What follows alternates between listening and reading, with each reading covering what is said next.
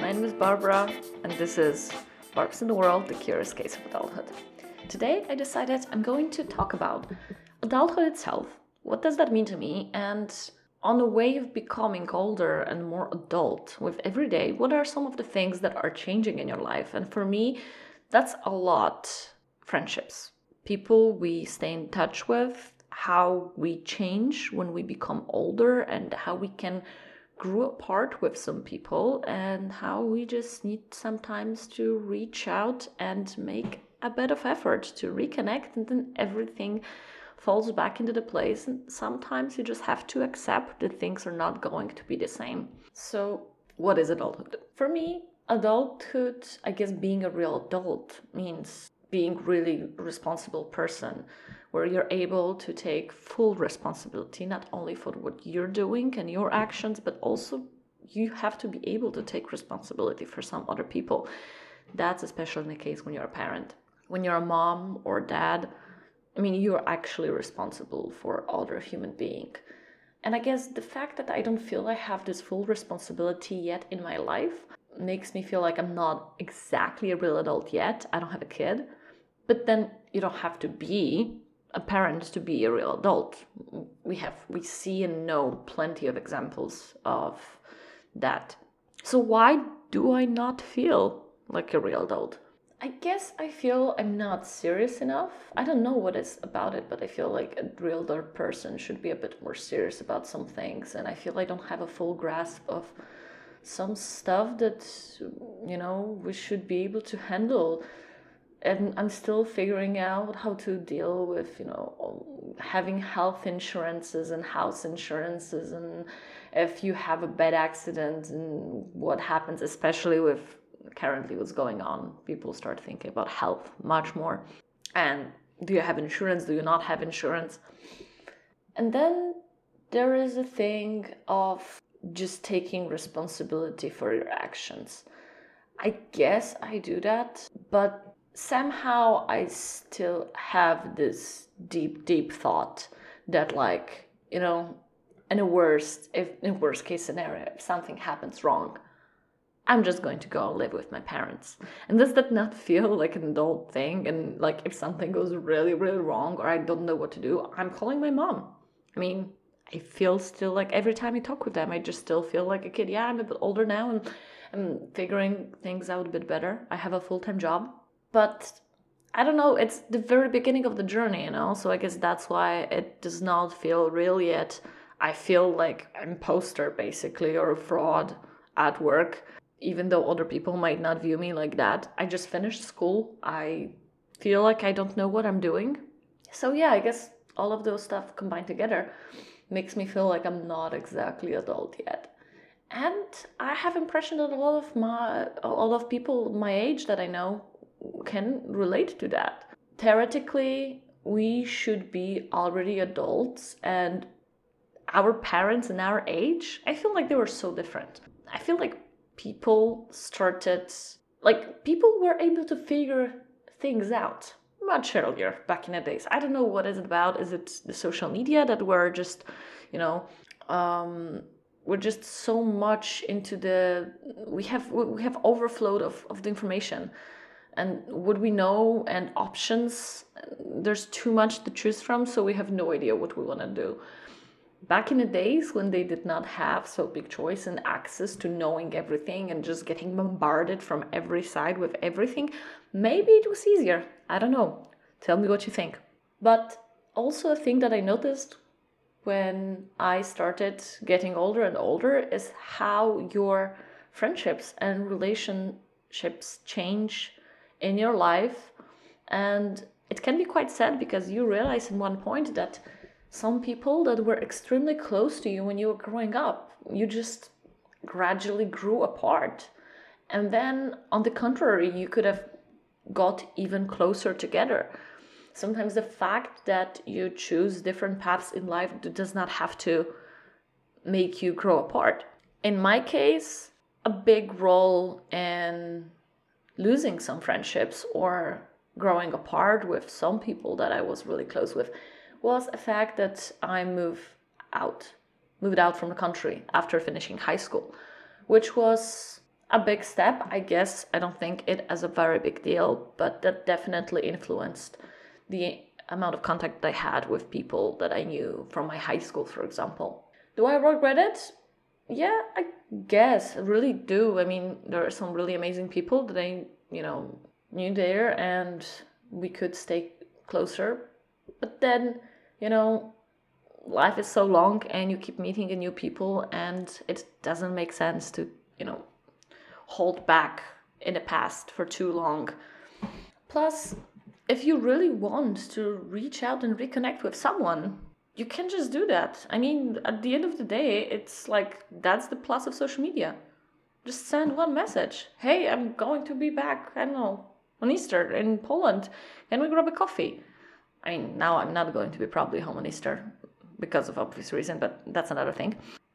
So what are the, from, from my perspective, um, the benefits of having friendships on a distance and moving out and having this challenge and this uh, this difficulty in fact of not being able to meet some of your closest friends on every day is, I guess, that you appreciate each other so much more, and you become very mindful and very self-conscious about sustaining that relation, and that becomes even better because sometimes we end up getting really close with some people just because we spend every day with them. And I had many friendships like that, that in that point, at that time in my life, someone felt to me like the closest friend ever. We've spent every second, every day together. We went to the same class, to the same school, we did the same projects, and it felt like this is going to last a lifetime, I know it. But then the moment when you grow apart and you actually have to make an active choice and an effort in staying connected, you grow apart with those people, and you really have to be mindful of connecting.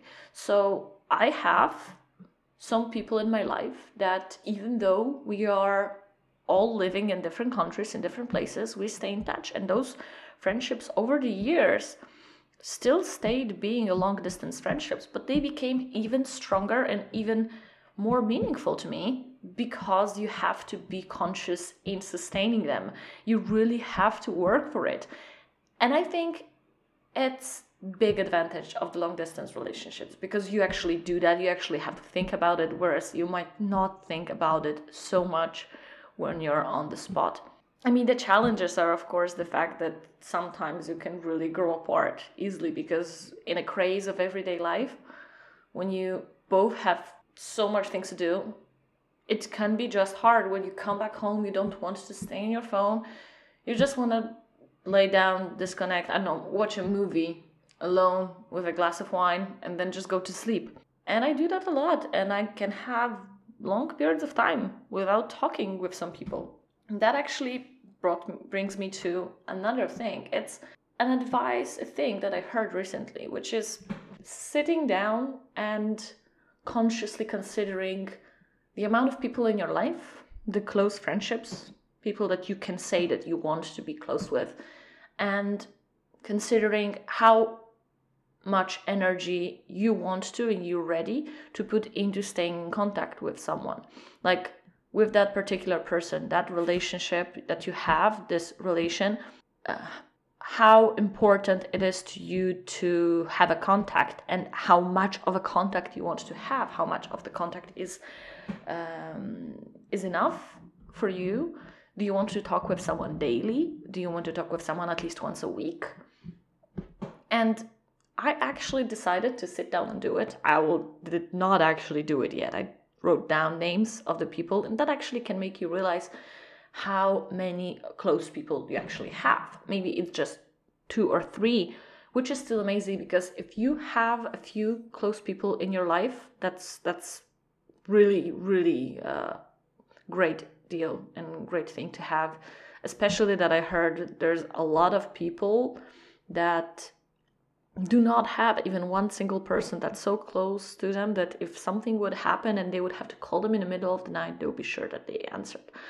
So if you have at least one person like that, be grateful. I mean, I don't want to sound, you know, pity or kitschy or cheesy, but being grateful for everything is a good thing. And even if it sounds cheesy, well, I think we should all still do it and sometimes stop and just say thank you to ourselves and to those people that they are in our lives. So I made that list, and I really need to sit down and consider every single person and how much contact do I want to have. And then just reaching out and making it clear, because maybe I really want to talk every day with someone because I feel this relationship is really beneficial for me. It brings a lot of value. It brings a lot of joy and peace in my life. It gives me energy. But maybe that person does not feel like they want to talk every single day with you.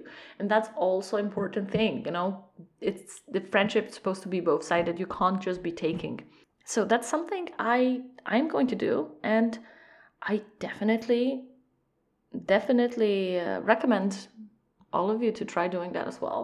And I guess in general, like being mindful about people we actually stay in touch with is a big part of becoming an adult person, because you end up having way less time than you used to and way less energy than you used to when you were younger, when you were a student, when you were in high school, regardless of what your age is. So the few people that you actually stay in touch with, you want to be sure that those are people that you want to have in your life and not just because you used to, you know. You should not have toxic people in your life. And as hard as it can be sometimes to recognize that some relationship is toxic and harmful for us, it's still important to sit down and consider. And that's something I'm also learning to do, because it's easy to just stay, keep meeting with someone from habit. You know, because we keep doing that, because we don't want to be alone. We're so, so scared of being alone that we would prefer to meet with someone that we don't even like so much and, you know, act differently and act the way to be accepted so that they like us, just not to be alone. I listened to this interview with sociologists who talked about the research being made where people were asked about deciding between spending fifteen minutes with their own thoughts alone or taking an electric shot. sixty percent of men decided to take an electric shot and thirty percent of women decided to take electric shot. Something like that. Don't take me on my numbers, but it was something about this. I mean, still, this is insane. People are so scared of being alone that they would prefer pain, a physical pain, instead of just being with themselves. So, I mean, I, I'm not surprised that we would just choose to hang out with anyone, just not to be alone. And for me, as I say, this this is a so big process that I'm going through right now. If someone invites you or invites me to go out and hang out, I actually try to be very conscious about my decision. Why do I want to go? Like, if I say yes, why do I do that? Do I want to go just because it would feel lame to spend a night alone at home when so many of my friends are out? It's Friday, you should have party, you should go out and enjoy it. And you really want to find someone to hang out with because you don't want to be home alone because that feels like, oh, you're so lame, I'm so lame, I'm such a loser. People are going out and having fun and I'm twenty-seven years old and I'm mom of my friend, has more social life than I do, and like, you're so pathetic, like, why do you even bother?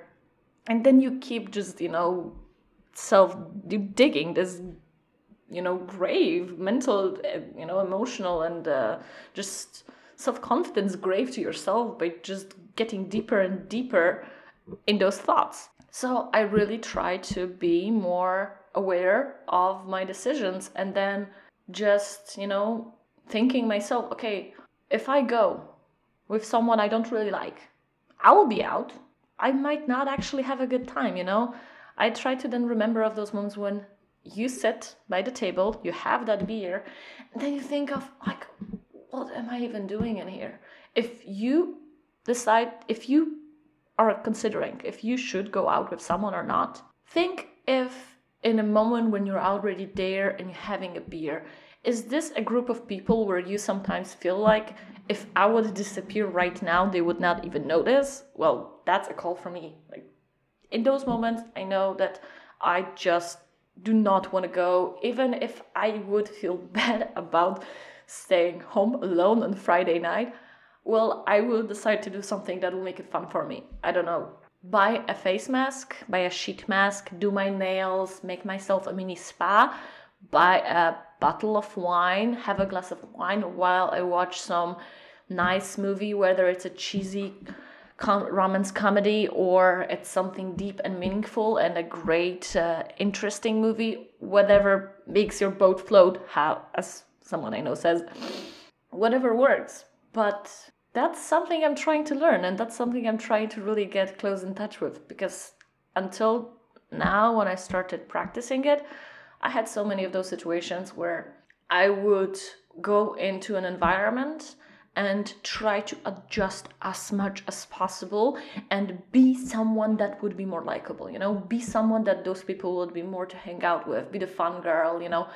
I literally would go into a environment and then locate the most likable or the most cool person, and then I would try to become the closest friends with them, just so I can, you know, tag along in that group and then feel like I am so cool.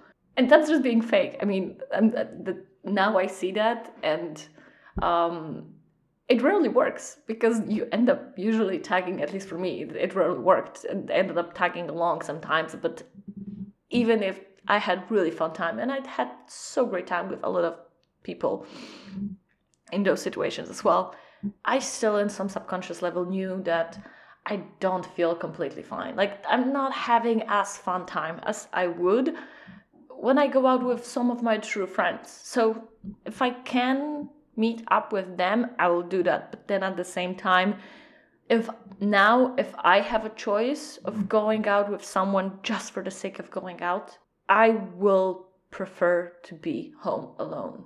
You know, being out for sake of being out is not healthy. And hey, nowadays, it's safer to stay home. So you don't have to feel lame anymore. So yeah, this is, uh, you know, friendships and, and growing up. That's a that's an interesting uh, thing. And tell me what you think about it. I will drop a link to my public Instagram, and you can feel free to P M me on your thoughts on this very first episode that I made. And um, talk to you soon. Bye.